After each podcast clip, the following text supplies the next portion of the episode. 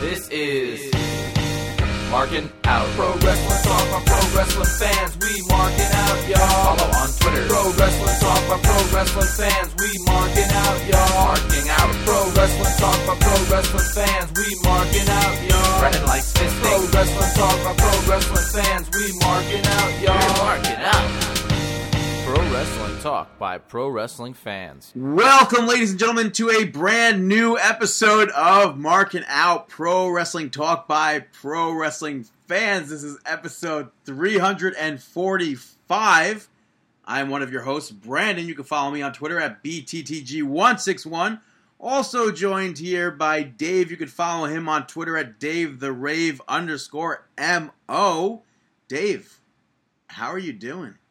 I'm all jazzed up on coffee because it's midnight. Just a little bit past midnight, actually. But Yes, it's yeah, so we we got the Wolfpack players here.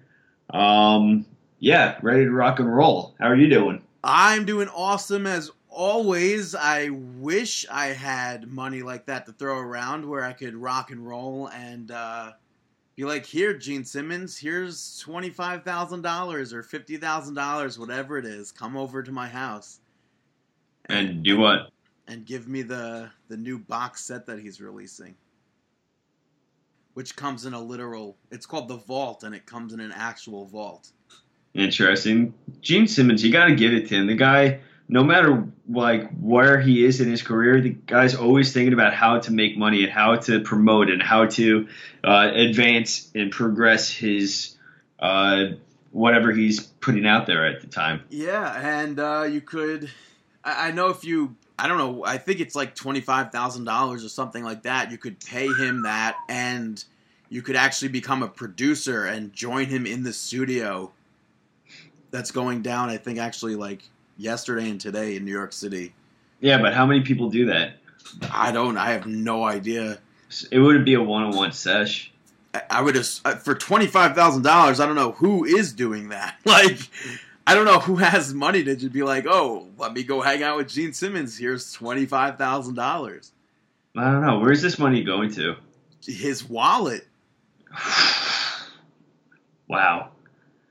It's funny they All actually right. they told a Eric Bischoff told a story on it made the rounds I guess on the internet Ah, the rounds. that in 1999 December 31st 1999 they wanted to do a pay per view a co a co-jointed pay per view between Kiss and WCW where it would lead to it would be like Kiss Kiss would open up the pay per view it would go into a match Kiss match Kiss match Kiss match etc and then at 11:59 just as the clock strikes 12 that's when the the big main event would have the 3 count go down. Because everything was supposed to in 1999 every like planes were supposed to drop out of the air. The mm-hmm. internet was going to break and everything. And it was just Y2J. yeah so but that came before that so That's pretty interesting. That's pretty. That's so, pretty cool. so to to I mean, we to feed into that rumor of every like oh my god we may never find out the end of this match because everything's supposed to go down the three count will happen one two boom Mhm. midnight Huh. so Yeah, well, Eric Bischoff's a huge uh, Kiss fan, and I mean, I think that's pr- as evident by as supported by like the Demon and all of the the Kiss involvement with WCW during the late stages. But yeah, Kiss is always a great band. You should definitely see them live if you have the opportunity to. yeah Um, yeah, anything special this week? so my brother ended up actually getting a flight home as you know All right. already Yes, I do know that. a flight home as in a flight to here home is in florida now for him Oh, But, oh, uh, orange. But yeah, so uh, last minute was able to get a flight, and uh, it was good. We played loaded questions. oh, so you guys actually got a chance to hang out? Are you kidding me? Where else is he going? I- he doesn't have a car or anything here. Although he did go I- for a bike ride at one point. I mean, for all I know, he could just go into his room. No, at one point he said to my mom and me, "I'm here. How could you not hang out with me or whatever?" Uh huh. So if he was going to do anything like that by himself, I was going to say, how are you going? to I was going to use the same thing back on him. Be like, well, what? How are you not going to hang out with me? Yeah. So, but it was him, his girlfriend, and and me. We played uh, loaded questions. Ah, I won one game. He won the other game. very cool. Very cool. Did your mom partake? No, that was it. Was already like after. I think it was already after midnight when we played. Cool. Cool. He told me he got to see grandma and nana. Yeah. Good deal. Good deal. All right. Anything else? Uh, not. I mean, that's about it for as Yeah. far as weeks go. Uh, this past week it was Erica's birthday, so we got to celebrate. We went to uh, Bentley's up here, Bentley's, which Bentley's. like the car. Um, yeah, kind of. So every year that same place I went for my birthday. Every year that you turn, you get a uh, free wing, and then you also get um, what is it? Buy one get one free drink. and what do they check? They check your ID to make sure Yeah. you're like. Yep, they check your ID and they keep tabs of how many wings they that they bring out. They bring out ten at a time if you choose, or anything less. You could switch sauces. Uh, so it was nice. It was us and a bunch of friends that went out. I got they're, her. they're boned wings, I guess. Uh, yes. Do they do Yep, on the bone. or? No, Oh, it's on the bone. Um, and then they do. Let's well, see. wait, I, and what do you got. what do you pay for that? Nothing. They just give you Yeah, thirty plus free. wings for free. Yep, Damn. that's free. Um, totally free. Buy one get one drinks. But then everybody else at the table gets some food too. yeah, but uh, even to give away the wings is like. I mean, yeah. Uh, for the tab that for the like we had 14 people, so it was still over 14. 200. How do you yeah. know that many people in real life? it, was, it was still over 200 dollars uh, for the total. Two hundred dollars. Yeah, What? What is it? Yeah, Well, how much is the food there? I like. not expensive. Same thing as any other wing place. So how much I are mean- drinks? Drinks between five to six dollars, five to seven dollars. Uh, So you guys typical. had to have dr- drank in a lot, drinking a lot. I I I don't think so. I mean, I did, and I was driving, but it was still a lot of fun. Then I got uh, I got her a red velvet uh, birthday cake that was really good. So no Carvel. No, no Carvel. Um, well, I figured that because we had 14 people that had to eat, and I didn't think that the ice cream cake was going to be sufficient enough. What are you talking Eh. about? They where where you go to a Carvel, they have sheet Yeah, I'm not- cakes. Yeah, I, I didn't want to get a sheet cake. I I wanted red velvet. Red velvet it fit the bill. It was perfect. Then after everything, we ended up going to beer garden for a little bit, uh, and that was really it. The night ended at, at no. Then we went to bootleggers. Um, beer gardens, just your routine beer garden place, and then uh, we played shot darts over there for a bit. Played some beer pong, and then went to bootleggers and then that was really it. But it was a great night. It was a lot of fun. Uh, Which I Erica- saw, by the way. Sorry to interrupt that. oh yeah, A Legends of the Hidden Temple game came out that features flip cup and beer pong, but they're not they're not actually flip cup or beer pong yeah, because it's made for children. that's weird. Yeah. Um, yeah, but overall it was a great night. Um, she she enjoyed herself. She had a great birthday, and yeah, everything worked out. It was fun. So South Park. didn't watch it yet. Probably won't till I don't know. Until the I- season's I- over. Probably, probably. I mean, I watched the first episode of American Horror Story just the other day. I heard it sucked. I heard people were pissed off big time. Really? Yeah, I liked it. I didn't. I liked it more than last season. I heard people were super pissed off at it. I don't know why. Oh, probably because of the political aspect of it. But I don't know. I don't know. The one thing that this show will never become is a political show. That's for sure. Unless it involves pancakes. I have no idea what any of that means. I don't know if that's like a gimmick from the show or not. I don't know.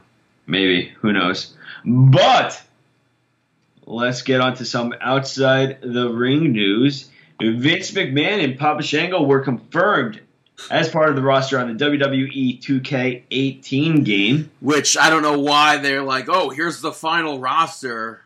by the way, Vince McMahon's coming to SmackDown. It's Defy Superstition Day. Guess who else is in the game? Papa Shango. Uh, they also released news for uh, my career with free roam capabilities Mhm. backstage. That's cool.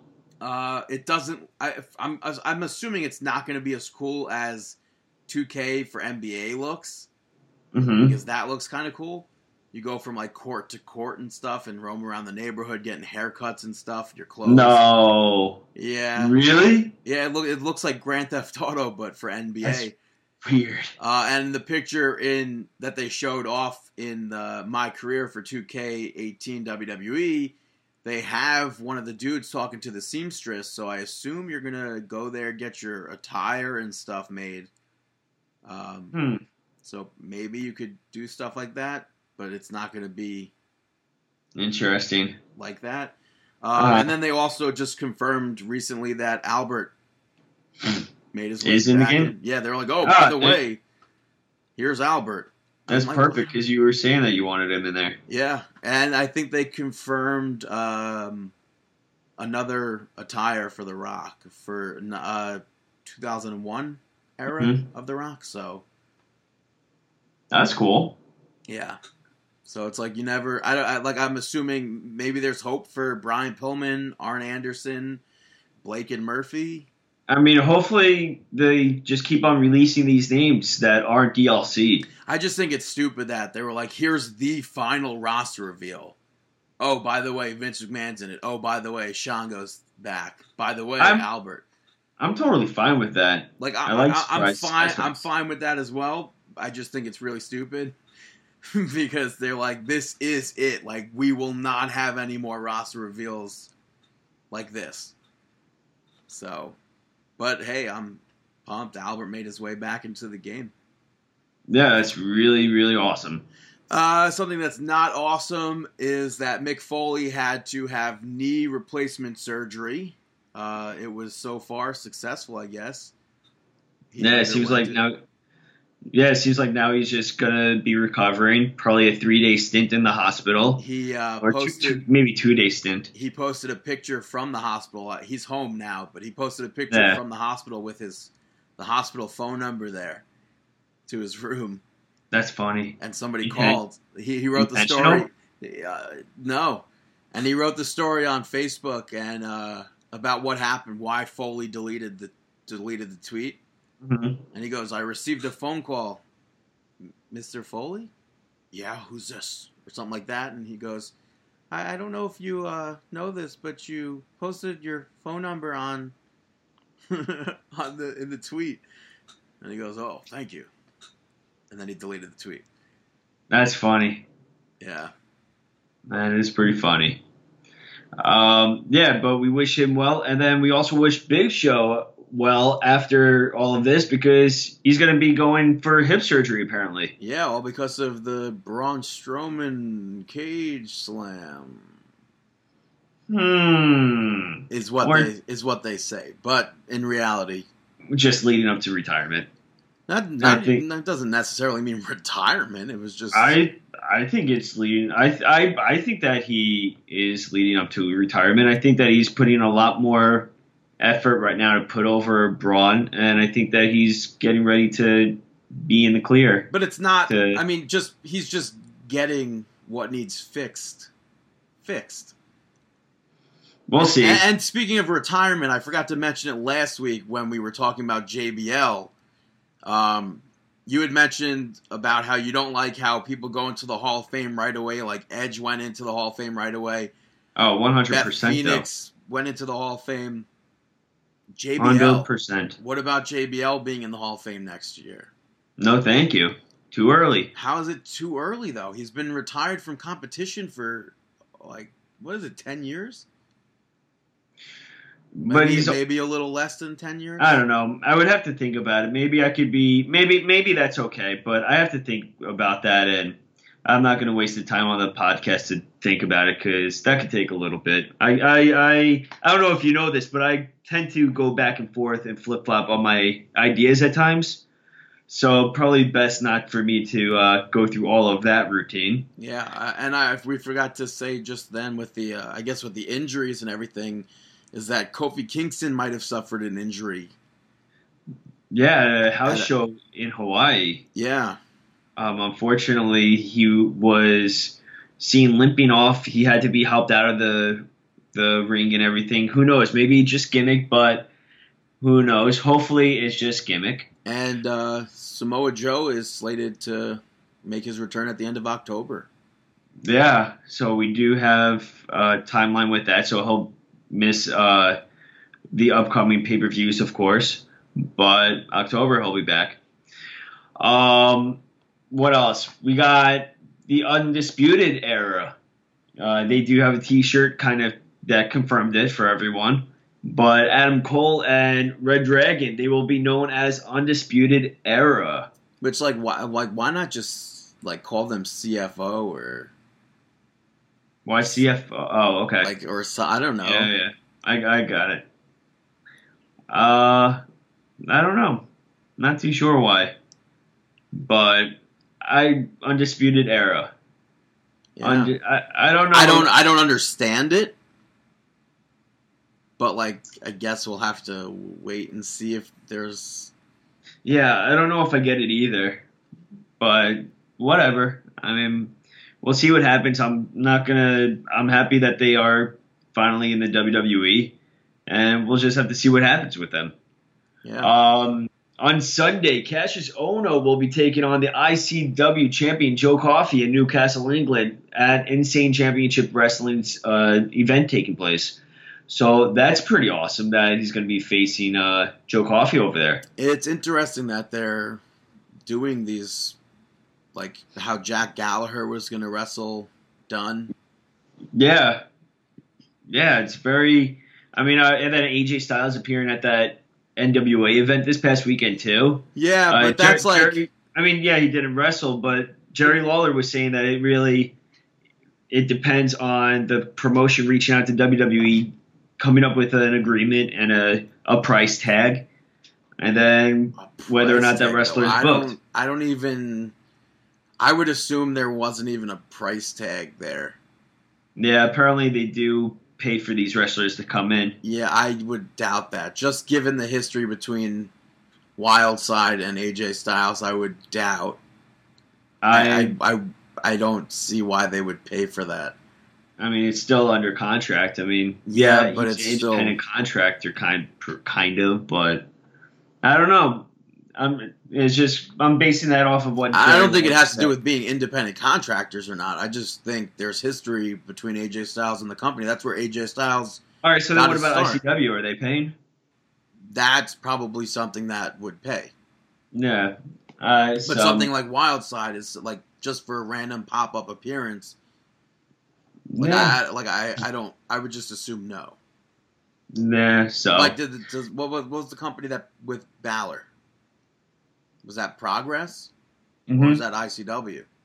uh, ICW, I think, So and then Progress. He was over there too. Who knows? Well, uh, yeah, so popping up all over the place. Uh, talking about independent news, uh, GFW, they plan on uh, apparently bringing back Del Rio after suspend. They took away his title, I suspended also him. I don't I don't really see them being independent. I do. I don't see I, that. I, I think that they're an indie promotion. Um, but they stripped Del Rio and everything, and now apparently he's going to be returning at Bound for Glory on in November. Well, that's what they apparently wanted to do from the start was was Del Rio or El Patron versus Jeff Jarrett.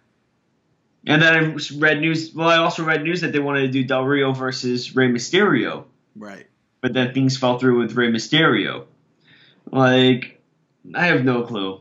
I we'll see what happens to the company. You, you keep on seeing rumors and everything. This is taking place. This isn't taking place. This is for sale. This is not for sale. Who knows what's going on? Uh, Baron Corbin, he ended up getting into like this popped up last week, but uh, backstage, they had Dr. Joseph Maroon come in to speak to them about concussions and CTE and everything like that. And Maroon is someone who's associated with the NFL and concussions. Baron Corbin is actually uh, in a lawsuit against the NFL in regards to concussions and CTE. Um, and the, the WWE was unaware of Corbin's involvement in this. Corbin having an NFL background, and Maroon was apparently downplaying everything, and Corbin spoke up about it. This allegedly caused an awkward situation, and then there was rumors that this was what could have been a reason why that kind of drop in Corbin's uh, stock, but who knows? Because right now he's on track to uh, U.S. title. So who knows the truth about that? But still very interesting that this is coming out with the CTE concussions. Uh, like, did And- the, apparently, did the guy say something about like the movie that Will Smith did, like completely overselling concussions? Yeah, either they portrayed concussions inaccurately or portrayed him himself inaccurately. Uh, It's like I don't. why? Why would they even have this guy come talk to the rock? Like they have like I guess just to like enlighten facts them on are facts, concussions, aren't they? but Like I don't know. Well, I mean, there's still a huge lack of studies out there. Still, a lot of studies and research has to be done, especially isn't C- WWE doing Well- research and study with Christopher Nowinski? well, they're not doing anything with like, But like it. they're not just like supporting uh, the cause. But even still, CTE is tough to examine because the only way that you could examine it is post mortem.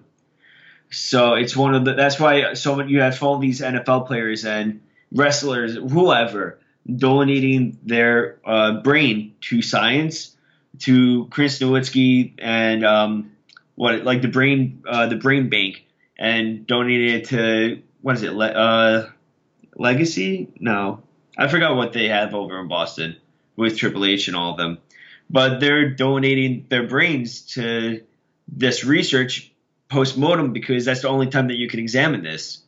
So I, I am very interested in staying in up to date with this uh, neurological condition and finding out where this is going to take place and and it's kind of like one of those things like I, I don't know it's it's just interesting you know um yeah so any other outside of the ring news No, moving on to some independent wrestling results taking place on the 8th of September. Create a Pro uh, feeding time out in St. James, Long Island, New York.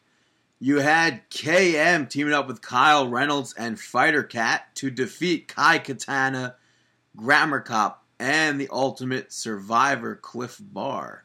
you got Kev, Kevin Tibbs picked up the victory over Hornswoggle Ryan Galeone defeated Delroy Alexander, Bryce Donovan, and Maxwell Jacob Friedman. Kris uh, Statlander picked up the victory over Casey Catal and Izzy McKenna.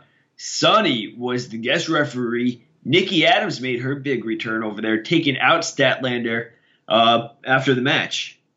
Yeah. Uh, and then they had a Create a Pro championship match. Smart Mark Sterling, the champion, defeated Fala. You had the number one contendership on the line. Johnny Clash picked up the victory over Max Caster. For the Create a Pro Tag Team Championships, the champions Massage Envy successfully retained those titles against the Beaver Boys and the Breakfast Club.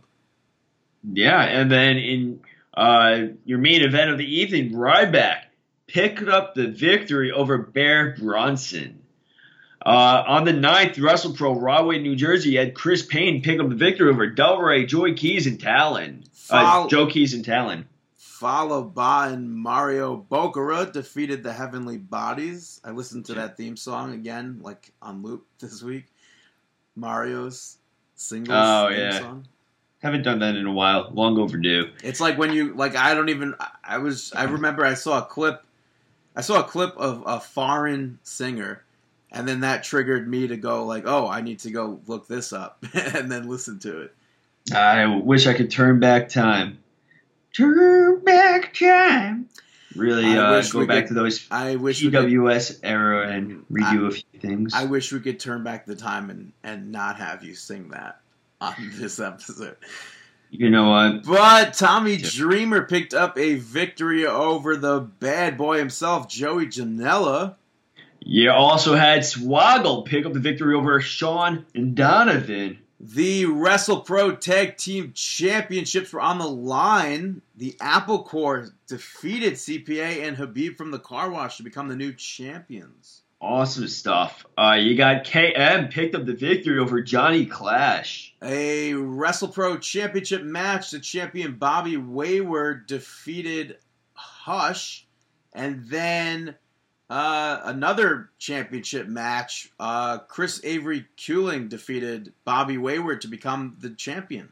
And then you had Colt Cabana pick up the victory over Bobby Lashley. Ryback defeated AR Fox.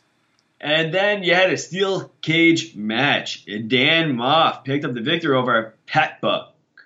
At CZW, down with the sickness in Voorhees, New Jersey on the 9th of September, OI4K defeated the Ugly Ducklings. You also had Sami Callihan with JT Davidson pick up the victory over Jimmy Lloyd. The CZW World Heavyweight Championship was on the line. Champion Shane Strickland successfully retaining that title against Jason Cade. You got Mr. Claxton picked up the victory over Matt Tremont. The Chris Cash Memorial Ladder Tag Team match took place. Dave McCall and Nate Carter defeated the Private Party. Yeah, you also had Johnny Silver pick up the uh, the victory over David Starr. The CZW Wired Championship number one contender four way match went down. Masada picked up that victory, defeating Stockade, Tim Donst, and Zachary Wentz. Yeah, yeah. CZW Wired title on the line. Maxwell Jacob Friedman picked up the victory over Ace Romero. And in a death match, Alex Colon defeated Danny Havoc. Yeah, so awesome stuff taking place at CZW. Also to note, apparently uh, they have a co-owner, I believe, that being Matt Tremont. Apparently bought into the company. I'm not too sure if he's full ownership, co-ownership with DJ Hyde, but uh, more information about that, go check out czwwrestling.com. Upcoming indie events on the 22nd, Ring of Honor, Death Before Dishonor 15 in Las Vegas, New uh, Nevada. New Jersey. Chucky, yeah, New Jer- Las Vegas, New Jersey, uh, is right by the Jersey so, Shore. yeah. yeah. Uh, Chucky T taking on Marty Scurll. In a last man standing match, Jay Lethal will be taking on Silas Young. Is it just me or has Jay Lethal fallen off a little bit? Uh, Just saying, like, I mean, I feel like his name. He's been he was out there for a long time with Ring of Honor. Like when he won the championship and everything, had that huge push. But now I feel like he kind of like may have fallen a little bit. No, I mean, it's not. I mean, he's not in a title picture. I guess I, I guess that's kind of like the unfortunate norm. Like if you're not with WWE and you're not in a, a title scene, you just kind of get dropped aside at times. Um, Las Vegas Street Fight, Jay White taking on Punish uh, Punisher Martinez. Punishment. Oh, Punishment Martinez, and the winner gets the title No. match later. Wrong. Oh, okay, that's okay, got it. Uh, yeah, the Kingdom versus Bully Ray and the Briscoes, where the winners get a title match later on in the show. Yeah, uh, Ring of Honor World Six Man Tag Team Championship on the line. The Young Bucks, Also wrong. Says it what No. it says. the Hung Bucks, gonna be defending the championships against the Kingdom and or Bully Ray and the Briscoes. Yeah. Uh, the Ring of Honor World Television Championship is on the line. Kushida defending that title against Kenny King. Ring of Honor World Tag Team Championship on the line. The Young Bucks taking on the Motor City Machine Gun. And for the Ring of Honor World Championship, Cody defending that title against Suzuki. Did you see the uh, the Ring of Honor? I did see the Ring of Honor. Is that like a gimmick that Cody made himself, or is that? I believe so. The Mm. Coaster made it himself. Uh, Evolve 92 taking place on the 22nd. That's crazy that they're already up to 92. Like the first, I remember the first event or the second event where they had like I think it was Fit Finlay versus Sami Callihan, and we were like marking out. We were like marking out over, being like this. This is going to be something cool. Uh, in Livonia, MI, Michigan. Missouri, Michigan, Michigan, Michigan. Uh, Evolve, obviously, geography. You know, got to work on that. Quick point in the direction of Long Island. Who? You can't see it, but I'm pointing in the right direction. That's wrong. Ah. Just so you know, we have a video on. So we, we- no, we me. don't have video on, and you said you were pointing in the right direction. You should be pointing in the south direction. Well, what happens if I'm facing east? You're you should be pointing down, regardless, which is one. ProWrestlingTees.com slash marking out. Well, The Evo- Evolve Championship will be on the line. Sabre Jr. defending that title against Davey Richards. Tag Team Championship on the line. James Drake and Anthony Henry defending against Ethan Page and ACH. The WWN Championship, uh, or not championship, just the champion in general, Matt Riddle teaming up with Keith Lee to take on Chris Dickinson and Jaka. Fred Yehi taking on DJZ. Yeah, and there's going to be so many more people there. Tracy Williams, Darby Allin, Austin Theory, Jason Kincaid, and more. Check it out if you're in Michigan. Yeah, I'm sure uh, Priscilla Kelly's going to be there with Austin Theory. Definitely worth, worth checking out. And then the next day, Yeah. 90 Theory. On the 23rd in Summit, Illinois, Evolve 93 taking place. The WWN Championship is on the line. In an anything goes match, champion Matt Riddle taking on Tracy Williams. You also have Keith Lee taking on Davey Richards. Is that like you think those are going to be his final indie appearance dates, or um maybe it's po- it's very possible. um, Um, yeah? So we'll maybe. see what happens with that. Sabre Jr. will be taking on Fred Yehi. You got Darby Allin taking on DJZ. It's good to see DJZ back in action, you know, Yeah, after his uh, injury and everything last year or earlier this year. yeah. Uh, James Drake taking on Austin Theory alongside Priscilla Kelly. And Anthony Henry taking on Jason Kincaid. Yeah, you all you're gonna get so much more. ACH, Ethan Page, Chris Dickinson, Jaka, and as I just said, so much more. Yeah, so right now we're going to take a quick little break and we'll be right back here on Marking Out. Hey, this is WWE's artist in residence, Rob Schamberger, and you're listening to Marking Out. Welcome back to Marking Out, Pro Wrestling Talk by Pro Wrestling Fans. This is episode 345, and now it's time to talk about some sports entertainment and some Monday Night Raw. Monday Night Nitro. Which uh, they kicked off with a tribute to the victims and heroes of 9 11. Yeah, um, I thought it was very fitting, and I think WWE always does a very good job with uh, their tributes and what to acknowledge. You know. Yeah, which it's crazy that it's already 16 years past. Uh, it's it's it's just wild, you know. Yeah. It's very very very wild and very scary time that we live in at times, you know.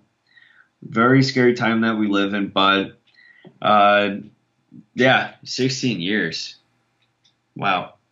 Yeah. Um, But Monday Night Raw kicked off with Roman Reigns picking up the victory over Jason Jordan. Um, I thought it was a good match. yeah, Jason Jordan held held his own against both John Cena and Roman Reigns back to back weeks, and Mhm. uh, both matches lasted probably the exact same time, around twenty minutes, a little over twenty minutes. Yeah, I, I Um, thought.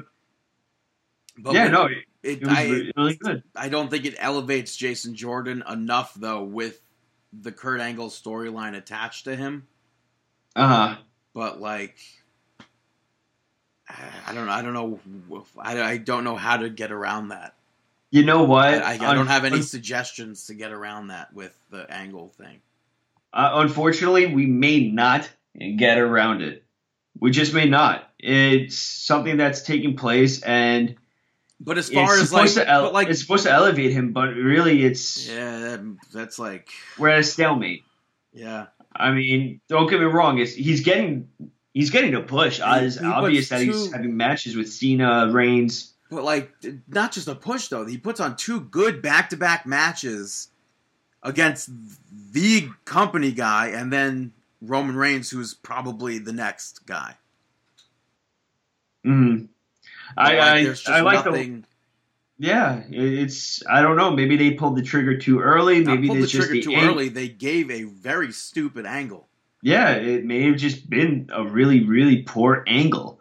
Uh, no pun intended. That is just like it's just where is it going to? Yeah, I- I it's like it's like oh, uh, years down the line, Jason Jordan maybe gets inducted to the Hall of Fame. I want to thank my father, my my real father, and my my storyline father. Yeah, but um, some takeaways from the match. Like I really like the crossface. I always like the crossface when it's being used. Uh, uh, Jordan As hit it. opposed like oh, I hate the crossface when it's No, not I- being used. Yeah, I, I really didn't like it where it was kind of a, it was a black. Yeah, where it was like blackballed from being used. Um, and then like Jordan did hit a nice, really nice belly to belly, and the Northern Lights suplexes were really good. Um, and I like the end where it came where Reigns hit the Superman punch and the spear, and then he he proceeded to shake Jason Jordan's hand post match. Yeah, yeah. Uh, side note: everything WWE this week had some sort of a handshake. Every show. Oh, I thought you, I thought handshake. you meant like every match. No, every every event had someone shaking someone else's hand this week. What did NXT have? NXT NXT was the stretch. NXT was the stretch that I had to note. Uh, but Gargano shook the hand of Izzy on the entrance. Told you it was a stretch, but I had to get A there because you had- stretch. I mean, you have a handshake on 205 live y- with the uh, with uh, Kendrick and Yeah. Gallagher. You have on SmackDown. You had on you, you, you had on Mae Young Classic, and then on NXT. I'm trying to find it, and Gargano's doing his entrance, and he doesn't high five. He shakes her hand, and I'm like, got it. So there's your Yeah, that's recurring, a- uh, That's a stretch. yeah. He- But uh, yeah, so John Cena gets uh, interviewed backstage, and uh, he's like, "Yeah, I'm coming out to speak to Roman Reigns, or I'm gonna say it face to face with Roman Reigns." Cut to commercial break. Come back. Roman Reigns is still in the ring. Just so happens John Cena comes out. Like, how did Roman Reigns know that Cena was coming out? I'm. Sh- I don't. I wouldn't Yeah, assume think- that they played that on the screen. Wait, really? I don't know. And what, I thought- Roman Reigns yeah, was thought- waiting for five minutes for John Cena co- to come out. Yeah, that's what I, I figured. That he was just like they aired it on. Obviously, they air everything on the on the Tron. I still call it a TitanTron, but they air everything up there. So obviously, uh, in my mind, like they may not show him watching, but I see him. I pictured him standing in the ring watching John Cena say, "I'm coming out there to confront him." Yeah, well, who knows? But uh, I, I think this has been like a, a definitely a better build to a pay per view match than other matches that are going to be taking place at No Mercy. Yeah. Uh, these promos have been really, really entertaining, really realistic, um, and uh, just fun. I mean, I think that these are some of the best promos that Reigns is getting out there, um, which isn't really saying much. It's more insult, insult, and then John Cena just like laying into you, and then just like trying to recover. Um, but I thought it was really, really good. Um, next up, you got anything else to say about that? No. All right. Well, next up, you had Sasha Banks picked up the victory over Emma. There I- goes the winning streak. Yeah. I like, and the match itself was kind of pointless. It was totally pointless, but Like I mean, it- I It Emma- like it doesn't. It didn't do much to further the storyline. no, you still have your four way match no matter what. You had uh, Nia Jax and Alexa Bliss, well, Alexa Bliss on commentary, and then Nia Jax joining her. Which it's like I still I don't understand that dynamic over there is because like Bliss should want to tear Jax apart. I But think they, Jax. they were there, sat next to each other. Well, the thing is, I think that Bliss is scared of Jax, and I think that she Right, hasn't shown like- her. I don't know. I, I, she hasn't shown herself being scared yet. But I mean, they had a backstage segment where not where Alexa Bliss was pretty much talking to her as if she's her as best yeah, friend. that's and like nothing, yeah, nothing's going on. She's her best friend. Nothing's changed. And Nia Jax kind of gave her a, a shot of reality, being like, "You're not my best friend. I don't like you, and I'm coming for that title next week. We have a match for that championship. So we'll which, see what happens again, with that, that. doesn't make sense either. But Uh, you know, gotta love title matches before pay per views. and it's like maybe it's like maybe it's to throw people off that maybe Emma could really be champion, or maybe I- they're just really gonna push that Nia Jax is about to be champion at No Mercy, I mean, I think I have a feeling it's going to be Nia Jax, especially. I mean, or maybe Bliss wins. Maybe Alexa Bliss wins. Maybe, but I mean, Nia Jax also recently did a um, what is it, a, a runway show. New York Fashion Week. I don't know what that has to do with. Well, I, I I think it's just more in the aspect of getting her out there, getting her face out there as a face of, with WWE. So if you put a title on her, I feel like it's it's something good. Especially she's been very vocal recently about being a a, a, a bigger woman and how she is not ashamed of her look and her appearance, and she's beautiful and all of that. So WWE may capitalize on that aspect of it all. You like, Are you I mean, I should start speaking out more, or I think you speak out enough. what does that mean? um, yeah, but we'll see what happens with all of that. Uh, Emma, I did want to say Emma did do a really nice clothesline to Sasha Banks in the like I think the start of the match. Um, but yeah, Banks statement, and that was really Which- good. the, the end came at really came out of nowhere. It, It, did. it wasn't like that. Wasn't even. It wasn't a bank statement, wasn't it? Just the Yeah, crossface. no. no, she, I think she locked in the bank statement. Maybe I I, think she- maybe I think the bank statement is always the double knees to the back, and then Oh, maybe I, I the crossface to me is the bank statement for her. I mean, I think yeah, that the that double is. piece Yeah, I is don't just Maybe I just had a, a brain slip just then. I don't know. No, it's all good. Uh, next up, you had Brock Lesnar and Paul Heyman make their way down to the ring, addressing the championship match upcoming with Braun Strowman. Um, and then that this all led to Braun Strowman making his way down to the ring. And what took place? Well, Heyman Heyman was like, "Let's see if you're ready for it. Let come out right now. Let's see it." yeah, And boy, was that a mistake He- on Paul Heyman's behalf. So he came out and they went toe to toe. They battled, uh, and then it ended up with Braun Strowman being on top. Braun Strowman completely Dude, just Brock Lesnar hit a huge German suplex on Braun Strowman. Dude First- rolled out of it. what I did like that is that he went for that suplex originally and didn't get it. Like that was his second attempt at the suplex. and then basically still didn't get it. Yeah, he did it, and Braun just rolled, did a back roll out of the suplex, faced him, and ended up rocking him with a choke slam. And then after that, hitting him with the power slam, and what I thought was the the icing on the cake, the, the everything that made this probably huge, and probably the biggest push that Brock Lesnar has given anybody like that rub. Braun Strowman put his boot on top of Brock Lesnar, declaring his dominance, holding that title.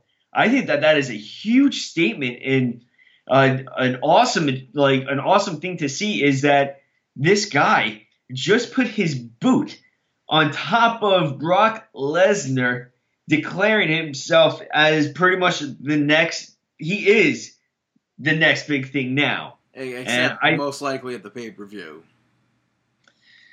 You know what? I keep on seeing things tossed back and forth. I mean, I would love for Braun Strowman to win. I wouldn't be the only way to get out of this without Braun Strowman looking weak would be interference I, Or- I don't think so. I don't think so. or a DQ. I think they already built him up enough to. I mean, I don't know how No, long I- the match think- is going to be, but No, I, I think that if he loses, I think that I don't trust what they will do if he loses. I feel like if he loses, he's going to. It's going to be a scramble if they don't know what to do. At least if it's interference, you can do something. And with the DQ aspect, I wouldn't put that past it either because then that could prolong Braun Strowman versus Lesnar, or do that again, revisit that maybe down WrestleMania line where this match ends in a DQ. I mean, But look if at they, if they have interference, who who interferes? No clue. But Jason look at Jordan. Maybe. Yeah, right. But look at this DQ aspect though. I mean, we'll talk about it later on, but Braun is using a ton of the steel steps and everything. Like, who knows? Maybe that will end up being he'll just lose himself, use the steel steps or something, get caught, and it will be a DQ finish. You know, and last he, last week after the match, he could just lose it on Brock Lesnar. last week on the show, you said something that, like, I would swear you were singing HBK's theme song. Uh huh. This week, now you're rapping Eminem, or Maybe. Maybe it's intentional. so. Speaking of intentional, I think WWE is intentionally uh, messing with us uh, because Bray Wyatt picked up a victory over Goldust. Where it's like Goldust is coming out, it's like, oh hell yeah, it's nice, it's wonderful. We're seeing Goldust on TV. Golden era. But then it's like Bray Wyatt comes out and it's like, oh, it's obviously Bray Wyatt's going to win here. and it wasn't even just a win. It was let me win and then pretty much show everyone that you are a fraud, that you are not Goldust. But you were were just we- a you were just a man wearing face paint. Which I'm fine with that because it works off of the whole like Demon Balor doesn't really exist. It's just Finn Balor. He like Demon Balor to me is nothing. It's just paint. But Well- what, what what were we promised with Goldust? What did he say he was going to be looking for? A star or Yeah, like a next feud. I don't think it was a next feud. It was Or like- I mean, that's what I, I saw it as a next feud. right. Like what, because what like was the Ron actual thing that Goldust uh, said? Ron Killings, R-Truth was the so uh, you didn't even watch TNA. yeah uh, was the like star of his last movie. Yeah, but what did he say? Like he was just looking for. Uh, he was um, scouting talent or something. Yeah, Like it would have been nice to revisit that, but I know. I'm- I, I, I think I, I, the I liked I liked the use of Goldust here. I just thought it was unfortunate because we have an unfinished storyline that we'll probably never see a, a finish to. Well, the Uh, thing is, you are you talking about Goldust or No, no, Bray no, Wyatt? with, with Goldust. okay, As far like as far as this, this could have just easily been like uh, I'm a jobber in a ring wearing a mask, and I that- think- but or other sort of face paint or something. I think that the use of Goldust in this for this right now for this match with Bray was the only option to Yeah, do. nobody else really. Exactly. I think that that is the only option to do. Um, I'm, I'm, oh, I would rather be Goldust than a jobber. I think it means more being from Goldust. I, oh, And no, I I, think 100 percent I agree too. I'm just like I'm playing the And- and- other side of the card where it's like I wish we saw. A But I, I, but the thing is, I also don't think that this could be the the end all be all that we won't see the next movie of Goldust. You know, I mean, yeah, this took place, but that doesn't mean that Goldust. I mean, if Goldust comes on Raw next week and he comes out there and he does proceed to, I uh, don't. I don't think we're gonna see Goldust next. week. I, I agree with you. I don't think we'll see him next week, or I don't know if we'll see this live out. But if it does next week or the week after, if it does play out, I don't think that this is going to really impact it too much. I'm not even confident that we'll see Goldust in like the rest of September. I no clue. I I wish we did. Guy is one of my favorites. And the match that they had was pretty good. Yeah, I I. I, thought it was a good match. Uh, then Finn Balor ran down to make the save after Goldust uh, had his face paint wiped off. But Yeah. Wyatt left the rink. He left. Yeah. Um, next up, you had Cesaro and Sheamus making their way to the ring for a matchup. against the club with Yeah. uh, Ambrose and Rollins on commentary. Yeah, they confronted uh, Rollins and Ambrose. That ended up turning into a brawl, and then the club came out to join in on the fun. So this, I thought that this was a nice segment leading into the main event later on. Yeah, then Kurt Angle made a uh, an eight man tag match and told Rollins and Ambrose to go find two partners. Yeah, I I, I laughed when they when Ambrose walked by those two random Oh. guys backstage, the two I- smaller I guys. thought you were gonna say Malenko and Jamie Noble, No, dude. If that was like their actual partners, I would, I like. oh, I would mark out for that. Yeah, I mean, they're like, oh, but you're not, you're not with dressed. It's like, no, what do you mean? They they could wrestle in suits. J and J Security wrestled in suits. Yeah, Um, yeah, but I thought this was all good. Uh, next up, you had a little promo showing Asuka. Uh, a little vignette teasing Asuka coming to Monday Night Raw. What's But your it, take no, no, on? it, it didn't say coming to Monday Night Raw. It just I don't believe it said coming to Monday Night Raw. I think it just said coming soon, which had Well- my hopes that they would air this on SmackDown as well. But, But they pretty much like as soon as that was over, they confirmed Raw, which sucks. But but just to, I mean, like I don't want to know that- she's debuting on Monday Night Raw. I know. I mean, but coming based off of that, she's on the road with SmackDown right now. Yeah, She was just I, I in the think corner. she's been on the road with SmackDown for months. Not months, Yeah. but like here and there months. I mean, she was in the corner of Naomi, Flair, and Becky Lynch during a six-woman uh, tag. Uh, so it's really interesting that you're airing these to tease her on Monday Night Raw, but she's still at SmackDown house shows. I do. So- I really. I still have hope that they'll tease it for SmackDown too, just because it's like know? right now, like screw John Cena. Really, the hottest free agent in WWE right now is Asuka. Yeah, I mean, we'll see. Maybe maybe they could say like William Regal uh, came to agreement with both brands in showing uh, Asuka. But what's your if it's just Raw? Are you cool with that? Obviously, like I'm fine, like Yeah, I wherever she goes. But I'm I'm totally fine with Raw I because you SmackDown. I, said yourself, you like I need Asuka to come to Raw. yeah, I think SmackDown is is very good with their divi- uh, women's division right now. I think that Raw can use a little bit more. Uh, Something to spice it up a little bit, and I think Asuka no fits in well there. We don't know when this is gonna like occur. No, I mean she's still recovering from a collarbone injury. Uh, who, I mean, who knows? Maybe she is fully recovered already, but I don't know how long she was supposed to be out for. Um, yeah. Next up, you had Elias cutting a little promo, uh, doing a little, little shindig of a concert pre uh, prior to the match, but was interrupted by Kalisto, who Which- came out. For some reason, whenever Kalisto's theme song hits, I don't know why, but I think it's No Way Jose for a split second. Really? Yeah, I don't like. I went and listened to No Way Jose's theme song, and then I listened to Kalisto's theme song. They're not similar at all. But for whatever reason, when I hear that the of Kalisto's theme song, I just like, oh my god, it's No Way Jose. But it's like a split second. Interesting. I don't and, have and. I have no idea why I associate Kalisto's theme song with No Way Jose's.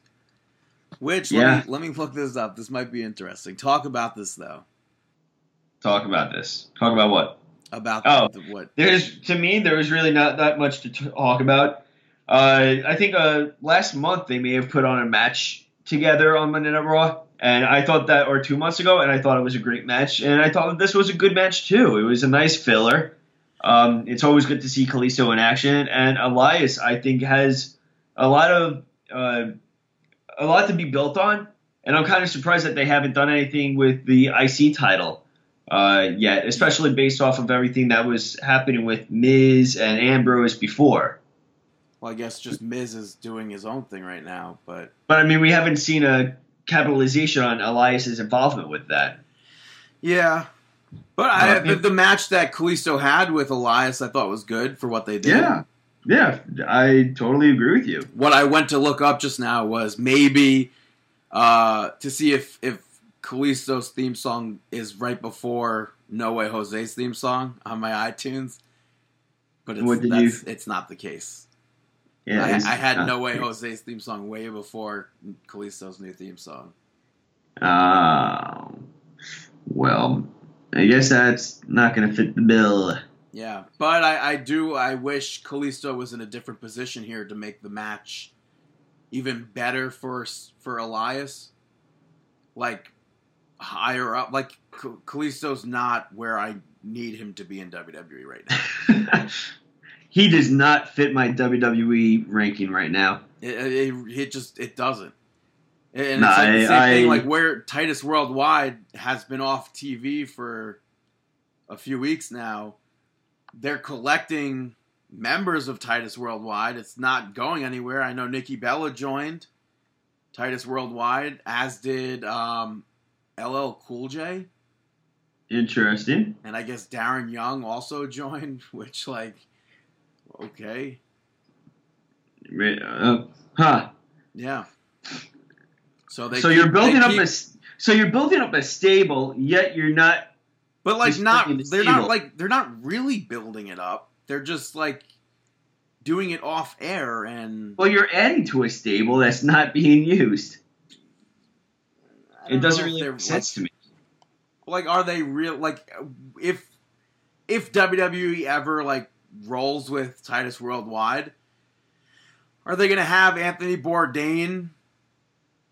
Well, no. like are they gonna I- say like, oh we have so and so, we have this person, that person. Oh I mean, dude, Bella you joined. you could say that you have them on the brand, but that doesn't mean that you. I mean, obviously, you're going to show off whoever uh, is the wrestler involved. But Yeah, so well, except Uh, for ne- Nikki Bella. yeah. Well, next up, you had John Cena take on Braun Strowman, picked up the victory via DQ. I thought that this was a really good match. I like the fact right off the bat, John Cena. Uh, he hits Braun Strowman with a drop kick, and then right after, Braun Strowman hits It's him, him. Yeah, with a drop kick. I like And- that. Yeah, it was one of those. Oh, you hit me with this. Well, I'm gonna hit you with this.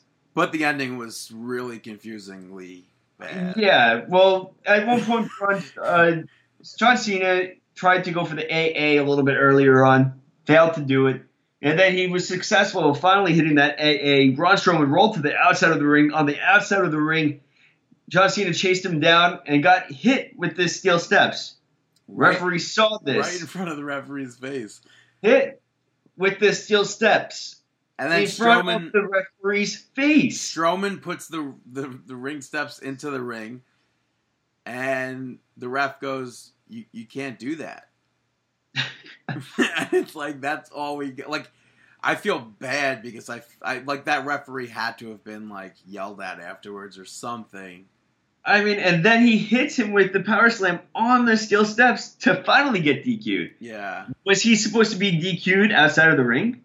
Most likely he was not supposed to. Uh, I would assume the referee sh- wasn't supposed to see him get hit with the steps, and then get DQ'd in the ring. Uh, or he was supposed to be DQ'd outside of the ring with the steel step shot? I don't know. I would have assumed the power slam, I think that the. I don't know. You know, I think. and that way it just so- wouldn't make sense with the referee not calling that. If it was supposed to be that, then the referee would have called that. I assume. Yeah. So I would think that it was supposed to be ring steps behind the referee's back. Pu- Put the ring steps in the ring. No, no, no, no. Power slam onto the steps. Ring the bell. DQ. Yeah. Up next, Miz and the Miztourage, as well as Maryse, were out there cutting a promo where the Miz and Maryse announced that they were having a child, which nobody knows if that's uh, storyline or not. I'm just going to assume it's not and say congratulations. Yeah, I, I agree with you. I'm going to say that it's not, and congratulations. Not that Miz or Maryse will ever hear this. But their kid may at some point, so. Yeah, Or maybe Miz will. He's listened before, so Yeah, Maryse has not, but you know things change. Oh, Things change. she might have. You don't know.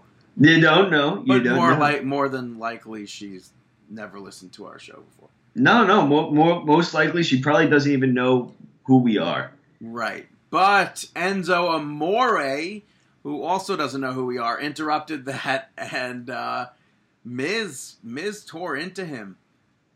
Okay, like there's so much to say about like Miz Miz basically he says, "I see a lot of myself in you. We we have similar backgrounds of. I mean, you were kicked out. You were kicked off of a bus. You were kicked out of the locker room. Nobody likes you. But I owned it, and you just you care about hanging out with rappers who nobody knows, or something like that. Yeah, I mean, what kind of a what does this show? I mean, the guy Enzo Amore just interrupted two people as they announced that they were having a baby. Which people And cheered Miz- for. Yeah, and the Miz was just reading a a letter or uh, something that he came up with for his future child, And, and, and people, Enzo yeah, interrupted people, him. People booed Enzo Amore. like if you can put him in a mo and even if this isn't part of the decline of Enzo Amore, like we are watching him go down. Like- maybe he ends up winning the cruiserweight champion though. I have a championship. I mean, and then this goes on to I like saying, I just- like Miz. Miz was like Enzo and Cass. They were good. Everybody liked Enzo and Cass, but Cass dumped you, and nobody wanted you. Nobody wanted you. You went. You had to go to 205 Live, which that's kind of like a dig at 205 Live, in my opinion. Now- I don't think that it's too much of a dig. Like I heard Dave Meltzer speak about this, and like I don't think that is too much of a dig because it's not like these guys like Cedric Alexander and stuff. They weren't. They were never a sustained uh, Monday Night Raw member. They were pretty much primarily cruiserweight, uh, the classic, and 205 live. Uh, here and there appearances on Raw, but not a sustained person as Enzo was with Cass. So for him to be going to 205, I, I understand what I cause that's how I view it. kind of seemed like, oh, you're going to the land of misfits. But I mean, also just to, on a side note, from a little dash of reality wise, he was dating Liv Morgan, who is in NXT, uh, really with a lot of talent down there, and she uh, put out a tweet saying me uh, me knowing that I'm single and not being cheated on, or something in regards with to that. drinking water, kind of like the Yeah. of Kermit drinking tea. Yeah, and this apparently is in regards to Enzo Amore with Which Corey Graves mentioned last week on commentary after Enzo cheated to win, saying he cheats at everything. I believe he even he might have even said he cheats on his girlfriend. Yeah, I mean, I'm like, first off, I'm I don't understand how you could cheat on anyone, period, and cheat on Liv Morgan or like someone in That's Your covered under workplace. anyone. well, yeah, yeah, even not, more so that. Yeah, that's also you know, you're cheating on someone that's in your workplace, and I I, don't, I just don't understand cheating in general with like the betray, I, I betrayal, and I just don't get it, but like no clue who he cheated on. If it's real, we don't know. It could just be speculation or rumors or anything like that. Just talk. which then again that ties into that whole story that happened upstate in New York after Monday Night Raw, where Enzo went to a strip club, apparently, and then the stripper like did a like a tell all Mm-hmm. on the internet, and basically like she wanted he wanted her or whatever, and she didn't want any part of it, so she I forgot about- blast or something. I forgot about that. I forgot all So, about that. But like maybe all these stories are true. Who knows? if they are true, I mean, how, how much longer does Enzo have?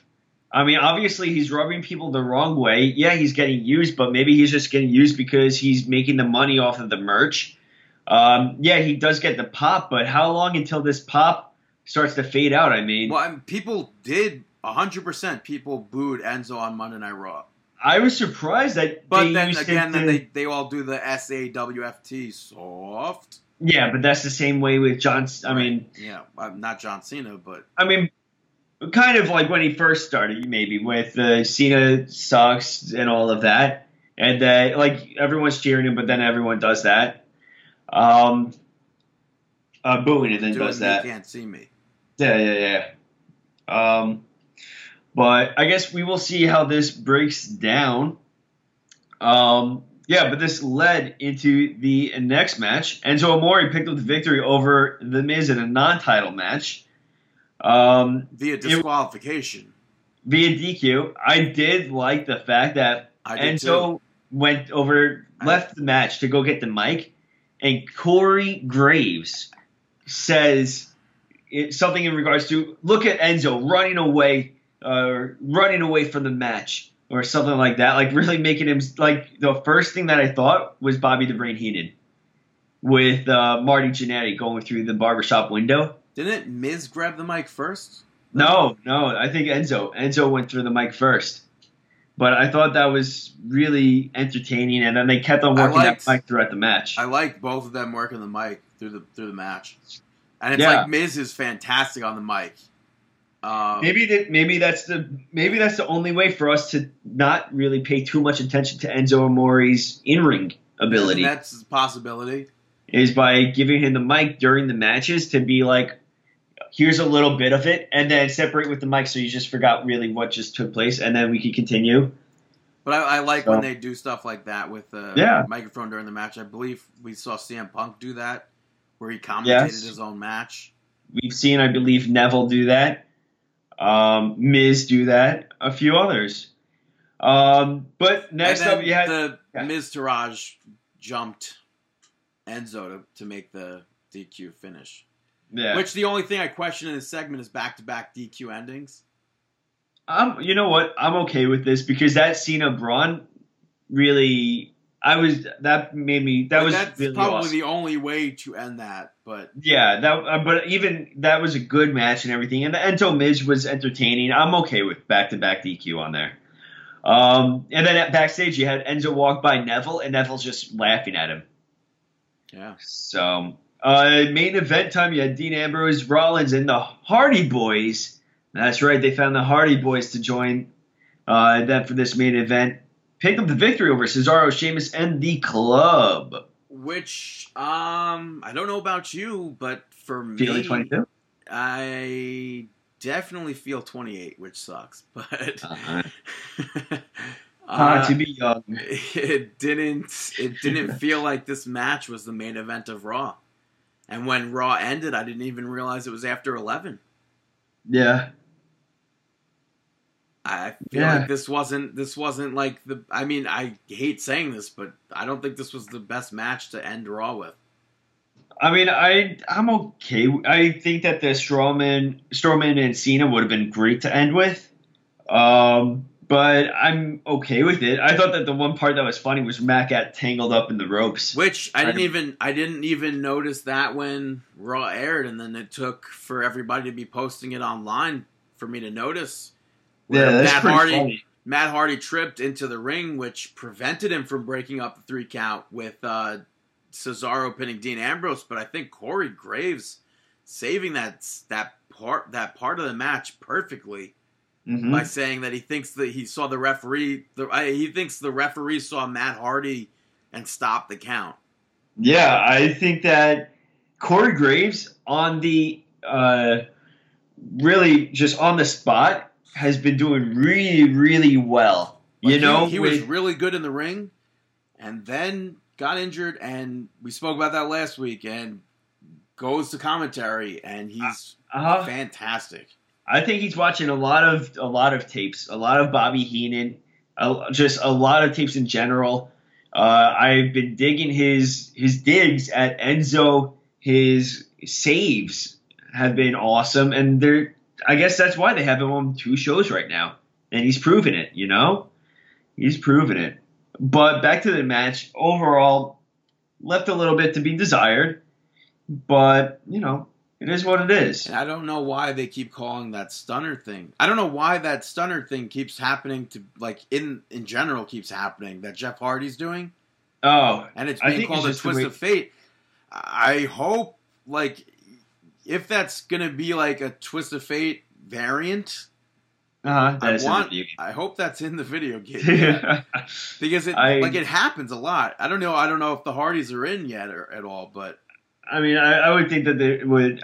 A, I think that they would be included in the game, and uh, or at least as a DLC, and I could see them. Uh, I don't know. Maybe I, I can't see it being a, a botch of whoever's taking it. You know? uh, it, it happens all the time. Oh, now, it so happens. a, like it happens a lot. Maybe it's a way to differentiate between Jeff and Matt. I mean, as if you need it, but to differentiate the twist of fate between Jeff and Matt. But. Yeah. Uh, next up, you have SmackDown. SmackDown kicking off with Kevin Owens. Uh, he's in the ring addressing everything that took place last week with Shane McMahon. Yeah, that he's uh, going to be suing WWE. Yeah. He's like, when I'm in charge, I'm going to fire Sami Zayn. Fashion Files, you guys love Fashion Files? Canceled. Yeah, really I was saying- like, no, you can't cancel Fashion Files. just saying exactly what he's going to be doing. And then out of nowhere to interrupt him, Shane McMahon's theme song hits, his Tron hits, and everything. And Dolph Ziggler comes out instead of Shane McMahon. like Shane McMahon. Yeah, uh, pretty much he's doing his thing on the uh, on the mic, I believe too. And but this led I liked, into I liked Kevin's response. He goes, "Oh, you you had me scared there for a second, or yeah. something like that. I don't know." Well, this led into Daniel Bryan, who I at first I didn't think it was. I thought it was going to be Ziggler again. Yep, I thought it was going to be Ziggler, but it was Daniel Bryan. It was Debray himself informing Kevin Owens that. What did he inform him? He's, he's not in charge, and Yeah, he's he's- not going to yeah. like what Vince has to say later on. Yeah. Uh, next up, you had AJ Styles, a U.S. Open challenge. Not really open, but open enough. Uh, putting the title on the line against Tye Dillinger, picking up the victory. It was a good Um, match. You know what? I, I like the fact that Tye Dillinger uh, scouted the Pele kick. How he moved that he missed the Pele kick, which we haven't seen too often. Him AJ missing the Pele kick. Right. and Graves called that perfectly. I liked how he moved out of the way of that. Um, Baron Corbin, as expected, got involved in the match. Ended up eating up that eating a flying forearm, phenomenal forearm from AJ Styles. AJ Styles getting hit with the tiebreaker, really making you think that Tye Dillinger may actually win. I never thought at one point during that match that AJ Styles was going to lose here. Well, he did lose calf crusher. No, And he then Cor- lose. Dillinger lost. Yeah, yeah. yeah. Uh, Dillinger lost with the calf crusher, and then Baron Corbin proceeded to beat up AJ Styles after the match, saying and next Dillinger. week, yeah, and Dillinger saying next week he's answering the U.S. Open Challenge. So I assume it's going to turn into a triple threat match at Hell in a Cell. Yeah, and I'm okay with both guys winning. To be honest, Um, yeah, but this, yeah, I'm fine. I would like to see Tye Dillinger showcased more on SmackDown. yeah, I Since agree. His debut, he's kind of just been floating there, and yeah, it would be nice. we've been proven to get good matches here. Do you think this is going to lead into at some point Nakamura challenging for the U.S. to face Styles for the U.S. Championship at WrestleMania? Um, I never, I feel- I never thought of that, but I don't know. I feel like Styles versus Nakamura is a huge, like, matchup that I, I just want to, like, see given time for, like a WrestleMania time. yeah, that'd be Um, pretty. I mean, yeah, it would give, it would give Nakamura something to do. I mean, as opposed, to, I, I honestly, I don't know if Nakamura is, is going to take the title off of Mahal at this current time. Um, but I guess we'll find out soon. Yeah. Uh, Up Next next, up- Rusev was backstage being interviewed. Uh, I guess about his trip to Bulgaria, which Yeah, you, will be able to see on Total Divas. Um, And he said that he didn't come home a winner. He came home a loser, and Rusev is not a loser, and that he has to break a legend. what does that mean?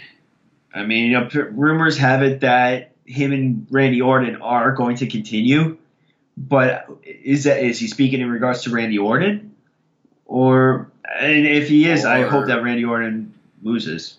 Or will Jake the Snake Roberts finally make his full time return to WWE? And you know, never say never. Royal Rumble is around the corner. I wouldn't mind seeing Rusev kind of become like the new Legend Killer type of thing.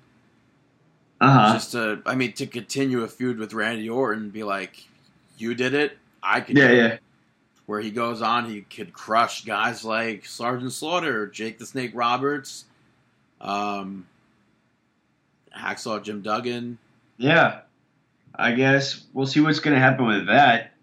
But next up, you had Jinder Mahal. Um, and the Singh brothers making Yeah. fun of Nakamura. Yeah, in ring promo. Nothing really to see there. This was dumb. How much longer till his title reign is done? This is this was dumb. I feel like we're coming to the end of it. I don't know. The end of it would be Nakamura being champion. You know, maybe it is going to be Nakamura as the champion. I don't know. Based knows? on Maybe- what maybe based on what around. Jinder was saying, Jinder's like, I, like you don't want to become WWE champion. Fans will, or not fans, but people are gonna make fun of you and treat you bad. It's like as if Jinder is trying to protect Nakamura from racist people, and it's like I don't. I, it's just, I don't know. I mean, maybe we'll end up seeing AJ Styles actually lose that uh, U.S. Championship to face Nakamura for that WWE Championship. It's another possibility, but the the from right now, Hell in a Cell is going to be October.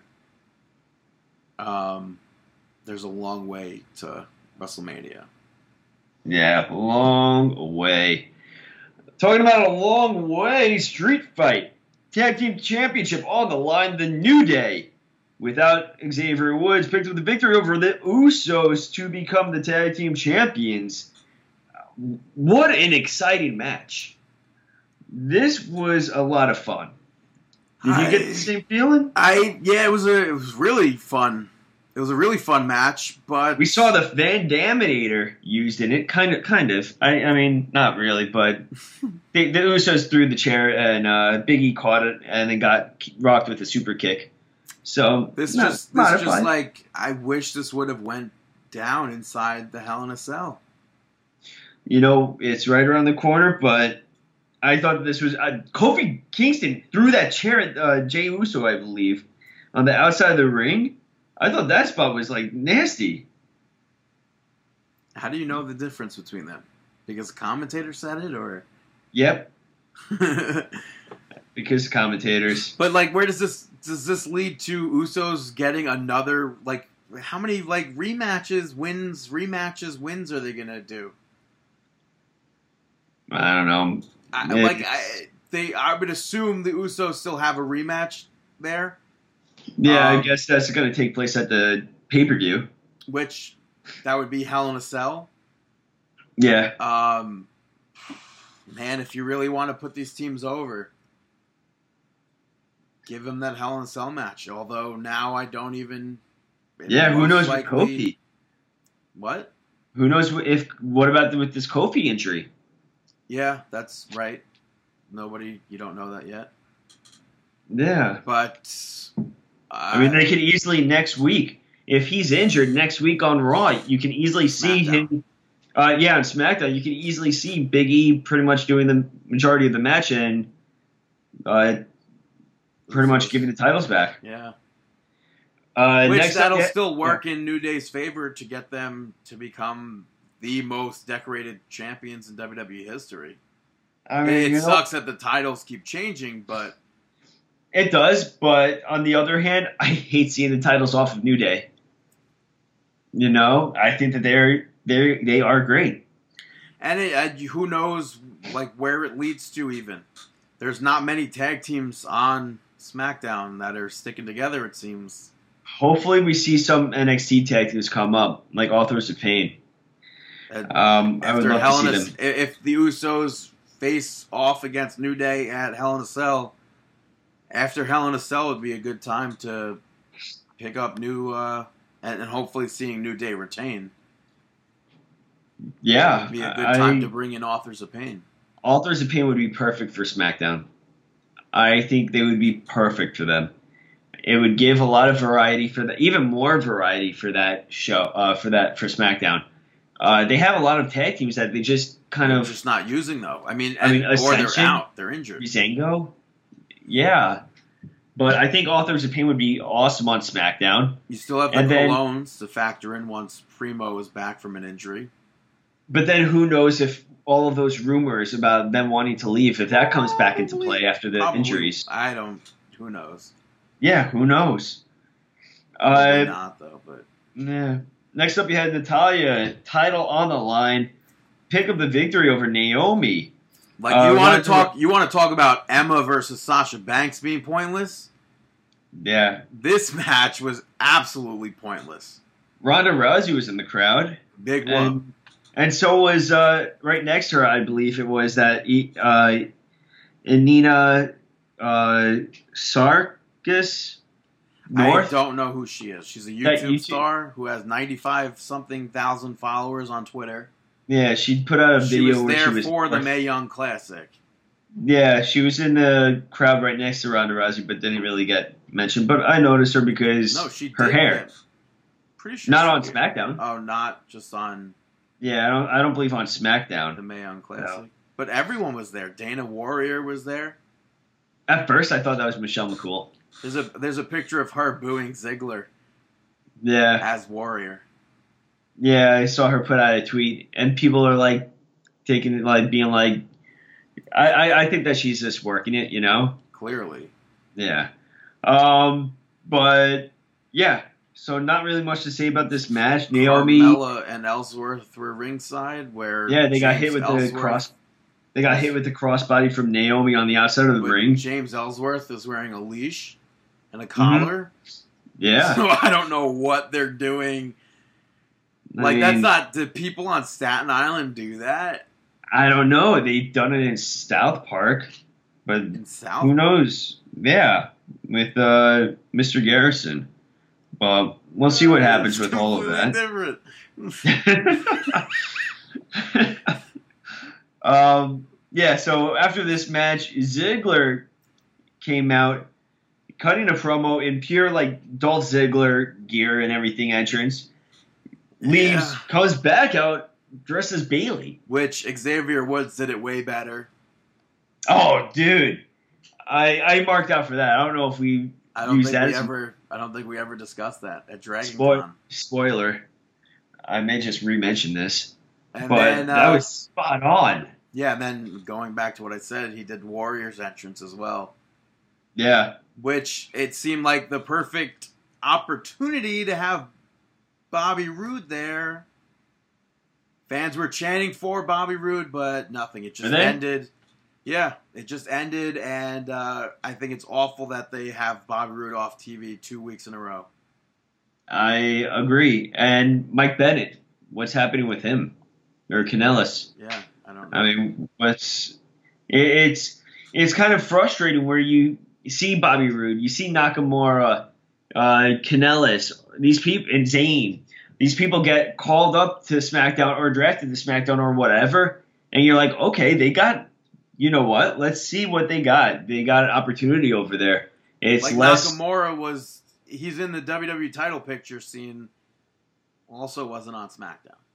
I mean, nothing for nothing, but it's not as crowded as Monday Night Raw over on SmackDown. Although Monday Like- Night Raw was also as what do you mean crowded? I, I don't think that the main event scene is that oh. crowded on SmackDown. I think, or any of these title scenes, I don't think is that overly crowded. Where it's just like, you know what, Bobby Roode, we're just not going to use him at all. We're not going to put him in any of these ch- title it comes chases. down to. I mean, it really, I guess, comes down to time. And that's unfortunate, you know. Last week, But- Shelton Benjamin wasn't on SmackDown. This week, he is. Yeah, but even still, I, I feel like WWE Creative doesn't have dedication to anybody unless they are a big name like John Cena or Randy Orton. They don't have dedication to Orton any wasn't on. SmackDown. No, but I mean, like, but they he's been in the past and stuff. I feel like Creative just doesn't have dedication to any of these wrestlers. Where it's just like, they they either give up on them or they're not devoted enough to come up with all of these things. But something's slacking there. Um, after this, you mentioned Benjamin being on SmackDown. He teamed up with Gable, picked up his victory, picking up the victory over the Hype Bros. Which it Um, it's probably been eight years since we've seen Zack Ryder versus Shelton Benjamin. I pop for that. Yeah, it was a good match. And just gonna say, second uh, handshake right there. Yeah, that was that's Mojo. a handshake moment. And uh, Zack Ryder, them being like expecting Zack Ryder to shake Benjamin's hand and stuff, and no, he's not having any of it. Yeah, kind of seemed pissed off at Mojo. Are we gonna see Ryder team up with Ziggler? I would Can we? I would doubt Can we? it, but, with the way that Ryder is I right now, against it. him being like, like with his alter, interaction with Mojo, Mojo being a crowd favorite and everything, Ryder being like, you know what? They turned the fans turned on me. They don't cheer for me as like they like kind of like what Ziggler's doing with oh the fans don't appreciate what I do. Ryder could say the same thing. I do everything so well in there. That missile drop kick, no one does a missile drop kick like I can. don't And all of this. I don't think Ryder's about to start naming his moves off. Probably not. But but I wouldn't put it if they don't have anything for Ziggler and they don't know the direction of Ryder. And we were just saying that the tag team is really lacking. What if Ryder ends up joining Ziggler? Which there's still I'm- that that whole Fashion Files episode where Breezango said, or where Fandango said that something big is going to happen or something's happening to the tag team division. Yeah. Is that just going to lead nowhere or probably could or could the big thing be Authors of Pain? no? Maybe. I think it was probably just going to lead nowhere. Well, Zack hopefully- Ziggler could happen. So could Authors of Pain. Yeah, I was going to say hopefully I I entered the lotto the lotto for Funko. Yeah, apparently we both, we both sent the link to my sister. Yeah. You She can only get one, by the way. It's limited one Yeah. per person.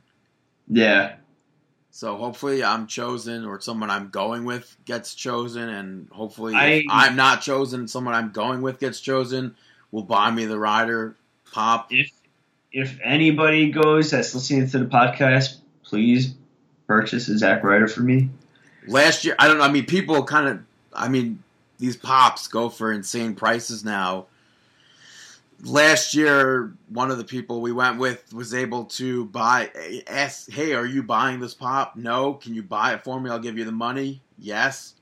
Bought, buys it, sells it for like five hundred bucks. So Wow. yeah, so I mean, Well- if, if the Ryder pop is not going to be a shared exclusive where they get a release in like Toys R Us or GameStop, I hope it those, is. I mean, I it's, really- not, it's not going to be the same exact thing from uh, Comic Con. Just Yeah. because, I mean, it's going to be the same exact pop. Just the the sticker will be different. I, I hope just to get his his face out there on the product and everything. I hope that it's sold in stores. But I do hope that if, if, if it's sold in stores, it's just going to be one store. Mm-hmm. So it's going to be an exclusive to that, like like an Amazon or Hot Topic or Hot- Fye. Hot Topic Fye. Uh, hopefully it's Um, not Fye because there's no Fyes around here. Yeah.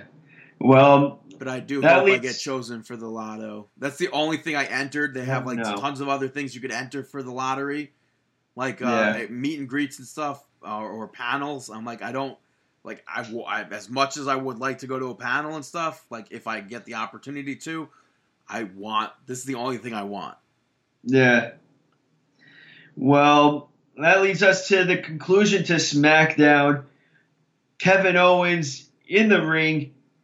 Vince McMahon, Mr. McMahon, making it his way to the ring. They go face to face, and Vince McMahon lays into Kevin Owens. Kevin Owens is laying into him on the mic. Ke- Vince McMahon proceeds to fire. No, Kevin no, no, Owens. no, no, no, no, no. He said if you sue WWE, Okay, yeah. you're going to be fired. Yeah. Uh, and then he, he also reinstated Shane and said, at Hell in a Cell, you're going to have a Hell in a Cell match against Shane McMahon.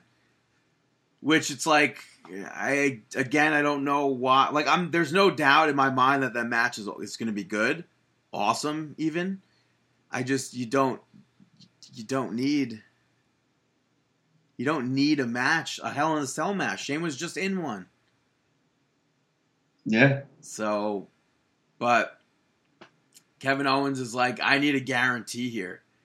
I need to I need you to guarantee me that I won't be fired for beating Shane for for beating him senseless and if if uh, if I'm provoked, I can beat a McMahon senseless. I need your guarantee. Boom, handshake. Kevin Owens hits Vince McMahon with a huge headbutt, busted Vince McMahon open. Yeah. Vince, Vince gets up to try to fight back, but uh, Kevin Owens knocked him down. Officials, Sidekick and then yeah, officials Yeah. run down. Adam Pearce tried to stop Kevin Owens from uh, from hitting a frog splash, but he did it anyway. And then Yeah. Stephanie McMahon came out. So I mean, what do you think? Like, what do you think about this blood spot? Apparently, Vince may have bled, uh, may have bladed backstage and then put new skin over his forehead, uh, to kind of so this way it wasn't bleeding when he went out there. What's your take on that? I mean, it- yeah, what's your take? it's a possibility, but I think headbutt spots after what we saw with New Japan is just not. Don't don't do. Don't do headbutts like that at all.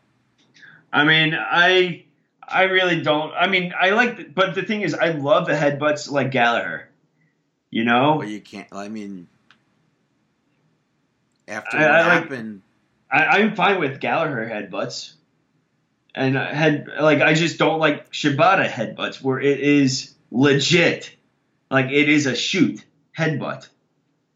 That I do not like. oh well, but- yeah, Gall- Gallagher hits the leg. Exactly. Like I'm fine with that, but this was a legit, or at least it seems like it's the only It way. legitimate enough. Yeah, I mean, maybe maybe he pulled it at the end, uh, where he just kind of did it, gave it just enough to take the new skin off. But at Vince McMahon's age, I don't know if that was such a good idea. But to th- but on the other hand, this to make Vince McMahon, the owner of the company, bleed in the middle of the ring, and also the fact, kind of like with Brock Lesnar putting over Strowman, having allowing him to put the boot on him, This man allowing Kevin Owens to make him bleed live on camera.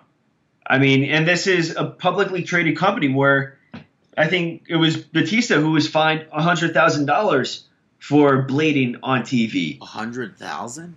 It, it was something insane, or ten thousand dollars maybe. But uh, for blading, people get fined for blading on television. And he's Vince McMahon. Damn it. Exactly, Vince McMahon blades on TV for Kevin Owens. Wow, talk about like pushing and giving a pro wrestler a rub. I think that is mean, a huge thing for Kevin Owens. Even without that being in a segment with Vince is big. Yeah, It's I like mean, there, Kevin- there's there's really only the only thing that's left to do is to face the I mean not the authority. The authority was Triple H and Stephanie but the authority. Shane McMahon and Vince McMahon. And then that's gonna pretty much set Kevin Owens up for life. Yeah, I mean, we Kevin Owens is putting doing something amazing in pro wrestling in the WWE right now, and what he did on SmackDown, I am, I mean, the headbutt, you could get me on both both sides. Pro wrestling wise, I love it. Reality wise, I see an an older adult getting headbutted doing something that he probably shouldn't be doing in the ring right now. So you can flip flop both ways, but I think that wrestling wise, it was great. yeah Um, so that was SmackDown. Uh, what do we have next? uh we have the Mae Young Classic All right. The Yeah, they showed- after SmackDown. Yeah. Uh, what do you want to say about this? Well, just they had Jim Ross Lita doing the commentary. Uh, and then ringside, you had a bunch of people. You had uh, uh, Alundra Blayze, Warrior, Oscar there. Asuka, Summer Rae. Summer was there. Um, yeah, I really thought that Warrior was McCool. At first. Uh, actually, it took me a little bit. I was just like, wait, they didn't announce McCool though. Right. And then I was just like, wait, oh, that's that's Warrior. Um, they had the cast of Glow. I didn't see that clip yet. Kia Was Stevens Khan there? was there. Yeah, Kong was there? yeah, I didn't see that clip yet. I meant to watch it. yeah. That's really cool. Um, yeah. So that led into the the finale. Kairi Sane picked up the victory over Shayna Baszler to become the to win the Mae Young Classic. Um, I thought it was a for Baszler being fairly green. I mean, she's very new to pro wrestling. I thought that it was a good. It was a really good match. Yeah. I thought both wrestlers Although I did. thought I thought there were other matches in the tournament that were better than this, but this was by far no no means a bad match. no, it, it was very entertaining. By no means a bad match is what I would. yeah, I, I thought that was a lot of fun. Uh, I liked the presence. I I, I I liked how Baszler was controlling, like carrying herself in the ring. I, I liked a lot of the. Uh, she hit the rear naked chokehold at one point, teasing that she may actually win. Uh, I like that. I like that arm twist that she did. I don't know if I've seen that before, and if I did, it's not too often. Where she did, I think maybe Eddie Guerrero did it with the Oh, head The the, in the the. No Mercy. the boot. The boot? Yeah, like you put your foot on there and twist. Or is Yeah. that is that what you're talking about? Well, I, she didn't have her her boot on the arm though. She had it like intertwined in between. So this way, when she twisted, she twisted in a like uh the opposite direction, I believe. Yeah. But I thought that was a really cool spot. One I mean, thing, one thing that I thought we would have seen here for sure was the inclusion of Jessica Carr as the referee. Except, I guess maybe she couldn't get out because of the hurricane, because of what Mhm. happened prior to that. Yeah. But other than that, everything was was pretty good. Yeah, and not to and Jessica Carr's doing a phenomenal job so far. Uh, very awesome to see. Yeah, it was a. I mean, she ended up hitting. Uh, Kairi ended up hitting the insane elbow for the victory. Yeah. Um, lived up to the hype. I think it lived up to the hype. How Yeah. did you? You really thought Baszler was going to win? No, I didn't say that. I said she's being built up as a favorite And to I- win. And I still, I think that they both were built up as favorites, but I still see Sane being built up more. I don't know. Everything with the four horsewomen was done for a reason. Well, apparently, unless it's not done for a reason. I rumor has it that it may have not been done for a reason. They may creative may have thought that they wanted to do it, but then apparently Vince McMahon has put a halt to the entire four horsemen, four horsemen feud Four because horsewomen. yeah, uh, horsewomen because Baszler and Rousey aren't under, or pretty much any of them aren't under contract with WWE. So who knows the truth to that? If if so, then I mean I don't know. I mean originally they had Toni uh, Toni I- Storm, Also Don't under the final. contract. yeah, not under and contract, but four rumor has it very four- soon to be. The four people they showed from the tournament in the crowd for the finals, all four of them not under contract. That being Toni Storm, Piper Niven, Candice LeRae, and Mercedes Martinez. yeah. So, So it's a possibility that they'll be signed. yeah, uh, we'll find out more about that as time pro- progresses. Uh, with Uh, this, with this, we found out that Kairi Sane will be competing for the NXT Women's Championship at NXT Takeover Houston the night before Survivor Series. Um, it was announced tonight on the tapings that it's going to be a fatal four way. I am totally cool with that. Um, But it's like, they, does I mean, yeah, they do that. They do that often, where it's like either a triple threat match or fatal four way. I mean, you have to though. They do. They do it quite often. But they do that with any title. Well, not really. It's not not, not every The time. NXT It's- title's never been uh, NXT show. I don't believe. I definitely, definitely had to have been.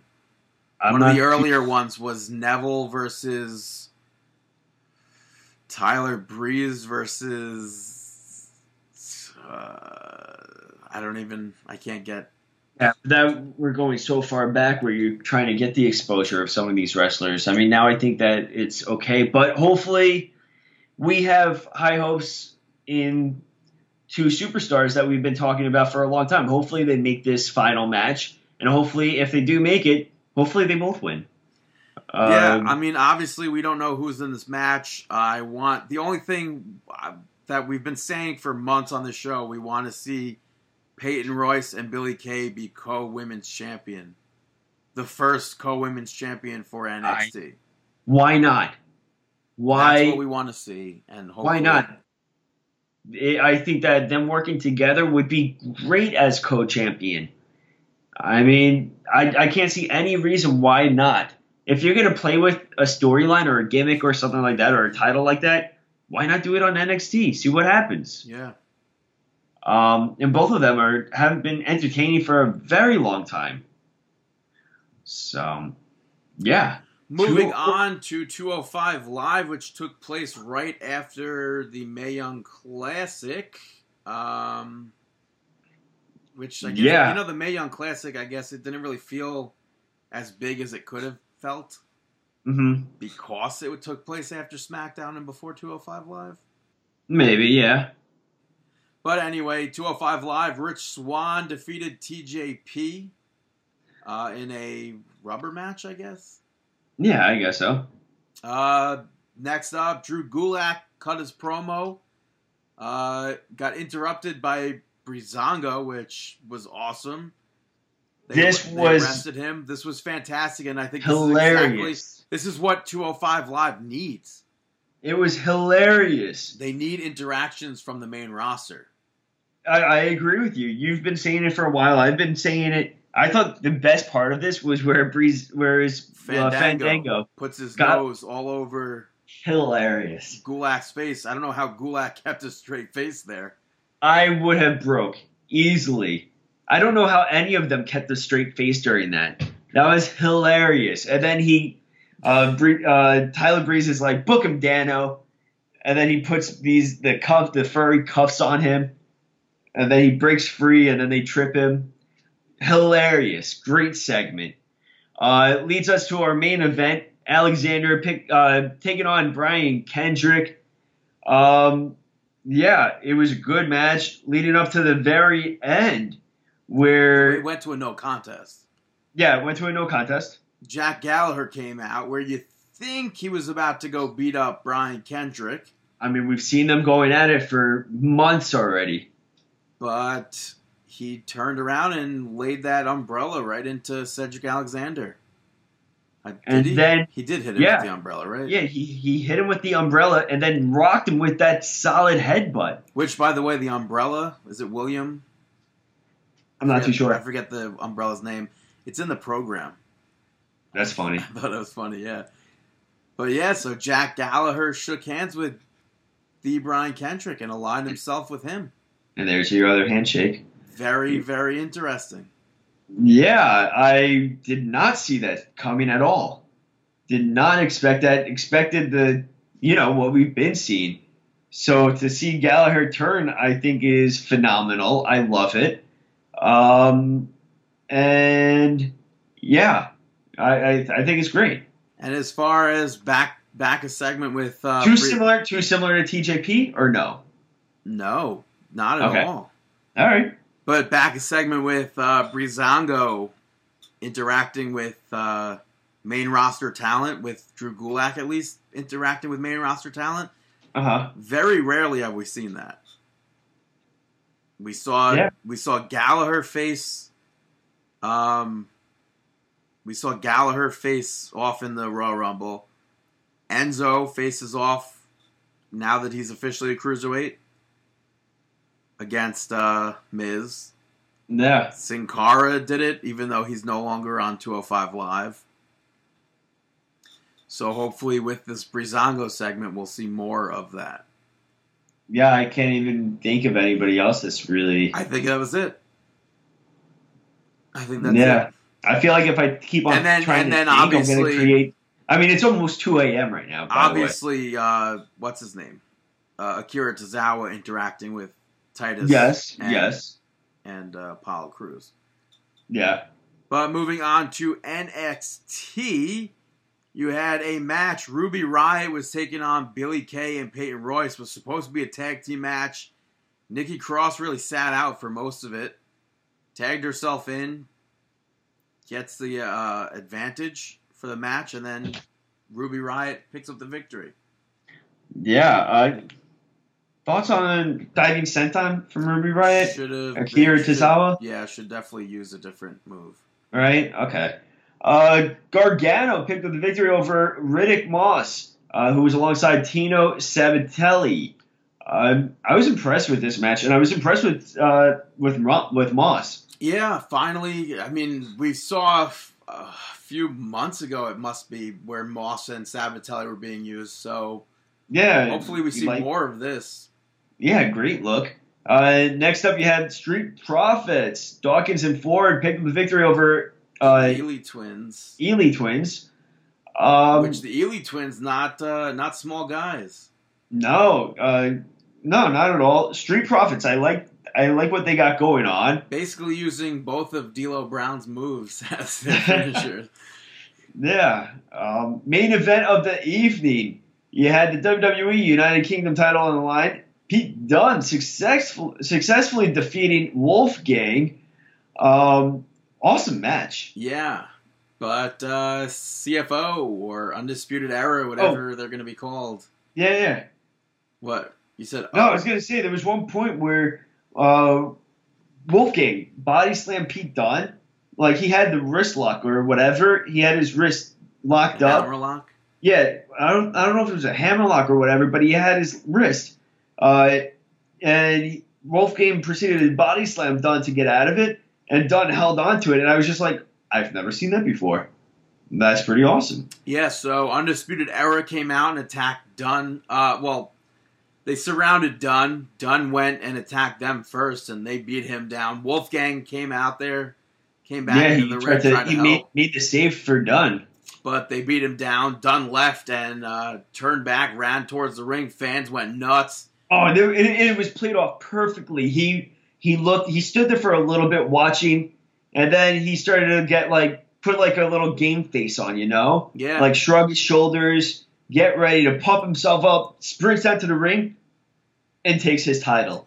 yeah, he grabbed the the crowd- United Kingdom Championship, and uh, then after Undisputed Era left, uh, Trent Seven and Tyler Bate came out, and then later on off air they challenged Fish and O'Reilly to a match. So Yeah, so I'm excited. I am really happy that they're doing British strong style. Um, and I I think I that entire thing with Dunne was perfect. The entire tease of him making the save and then being like, "No, I was just getting my title. I wasn't gonna, I wasn't gonna leave it." yeah, Perfect.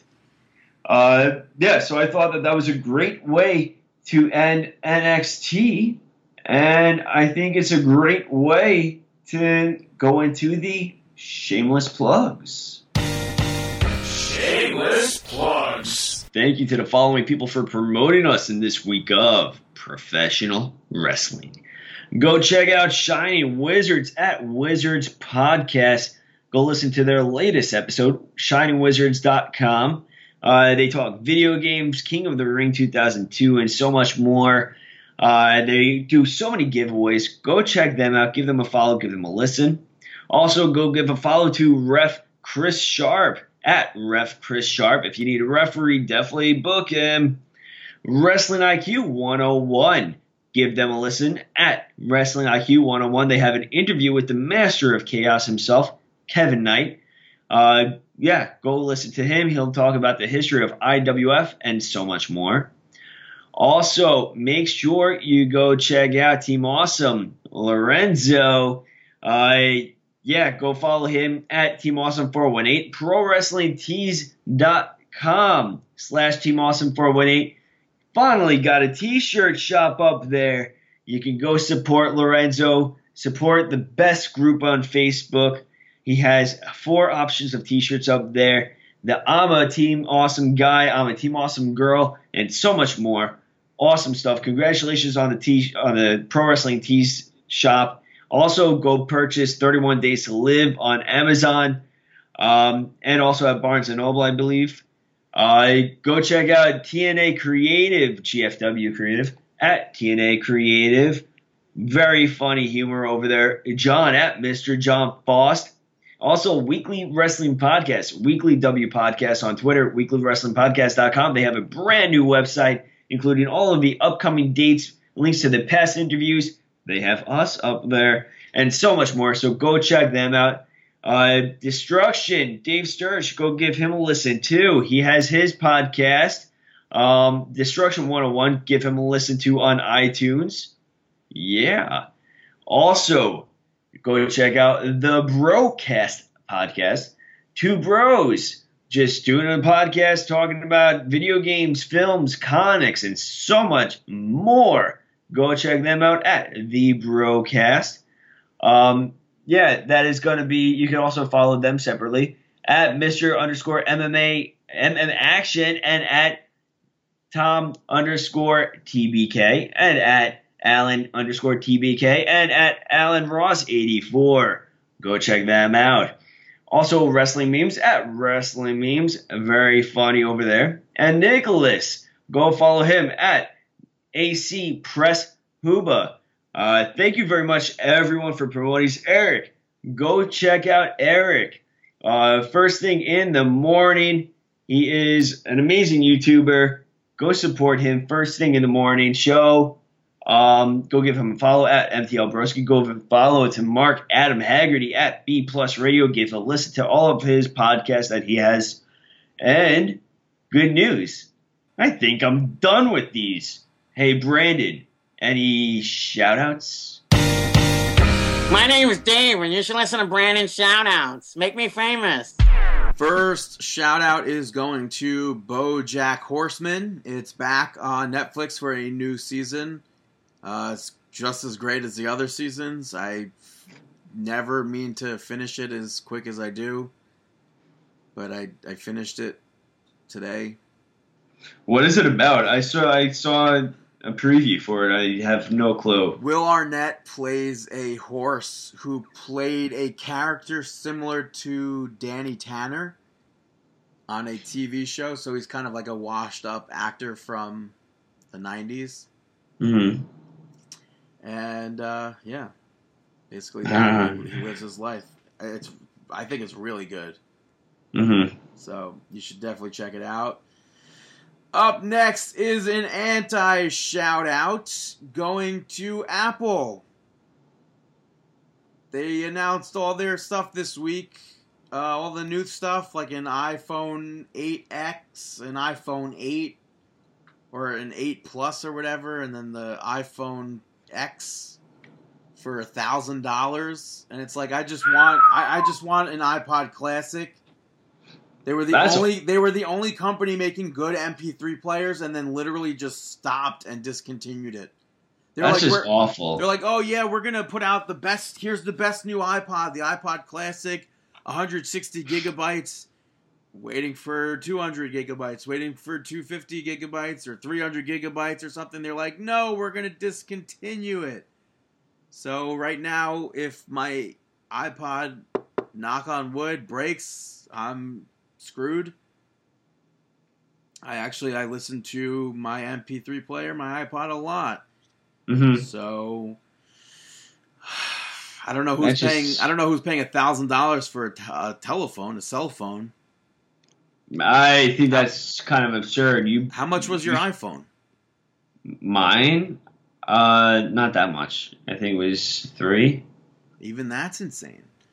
Yeah. I think they said the iPhone 8 was like 400 and then the iPhone 8 Plus was like maybe 700 or something, but that's just like who's paying that much for a, a cell phone? Mm. And then the only way to get into your cell phone, the iPhone X, is by face recognition. Facial recognition. It scans your face and whatever. It works in the dark and everything, but like, doesn't really sound necessary. I mean, it, to protect it, I guess. I mean, you, I don't know. You can't. They were showing what it sho- showing how you, like even like spot on masks won't unlock a phone. hmm It has to be attached to your face. But it's just I don't know who. I don't know. A thousand dollars is a lot for a cell phone, It's insane. I I and I just want an iPod. Everyone's like, get an iPhone, and I'm like, I don't need a smartphone. My phone that I got in 2011 works perfectly fine, just as just as it did in 2011. yeah. It's not No a smartphone, but whatever. Uh, and then last is another anti shout out going to people who don't care to correct mistakes because um, I don't know, it just really pisses me off when I find a mistake and they don't correct it. I found a mistake recently. Newsday tweeted out, um, or not tweeted out, but they wrote an article and then tweeted it out that Bob Dylan is playing a show at the Nassau Coliseum, but it says it's his first appearance on Long Island since 2006. I saw him in 2007 at Jones Beach, and he's played on Long Island since then. So it's like it takes a second to read and correct mistakes. I don't know why. I don't know. I, I tweeted the guy that actually wrote the article now, so hopefully he sees it and they correct it. Well, talking about doing mistakes with like uh, informing people. Apparently, from what I read, I guess Ric Flair fired his rep. Seriously? I think so. I, I think I remember reading that that I guess he fired his rep for the way that they went about uh, announcing, I guess, what he's going through. You see him hanging out with Charles Barkley? No, I, I didn't see that. That's pretty cool. Yeah. So, Miz is now the longest reigning Intercontinental Champion. Yeah, he Or beat not the that longest, scrub. The third behind. Who was it? Behind Pedro Morales and Don Muraco? Yeah, I think so. He, but he beat beat out that scrub. He beat out Honky Tonk Man's record. Yeah, we successfully got Honky Tonk to well, you did to block us on Twitter. I like. I didn't go out trying to do it, No, I I mean you came close to it at times. but no, he blocked us because You can't said take the joke. It's not even a j- joke. I what I tweeted was not even.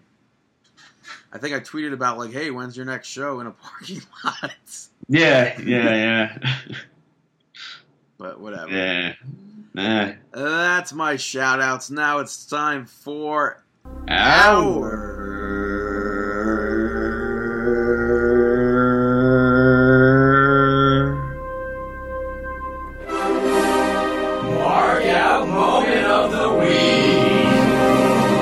Is right. Our mark out moment of the week. Uh, definitely coming in clutch, like right before we recorded the podcast, was Albert being in 2K18. Um, but also something that was cool this week was Rob Schamberger did a collective painting with Jeff Hardy, where he did his portrait of Jeff Hardy, and then Jeff Hardy did his his own self portrait right on the same painting. They're selling it. I have to see that. Yeah, it was really cool that they both went in there and did it. And uh, the print is being sold on WW Shop. That is pretty cool. Um, my mark out moment of the week happened at Wrestles uh, Wrestle Circus this past weekend. They offered their event for free on Twitch. Uh, definitely, I highly suggest anybody that's a pro wrestling fan check them out. Go give them a watch. Uh, up and coming wrestling promotion that's really making a big statement. Um, they had Texas versus the World, where it was kind of like uh, every match was someone representing Texas and someone representing the world. And then at the end, it and came all, down all the to proceeds were going to hurricane relief.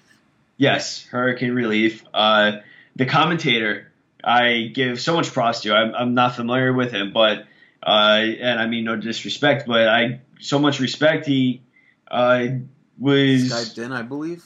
yeah, I think he skyped in to call the event or to do the commentary while they were undergoing well uh, managing the Hurricane Irma.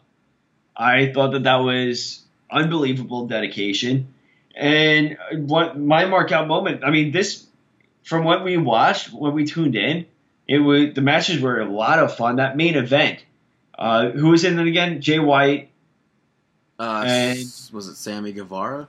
Yeah, yeah, yeah. Sam, Sammy Guevara picked up the victory over Jay White. That match was awesome, but I totally marked out for so Austin the ref was beating up Gentleman Jer- uh, Jervis uh, and just beating him down in the ring, and then to make the save was none other than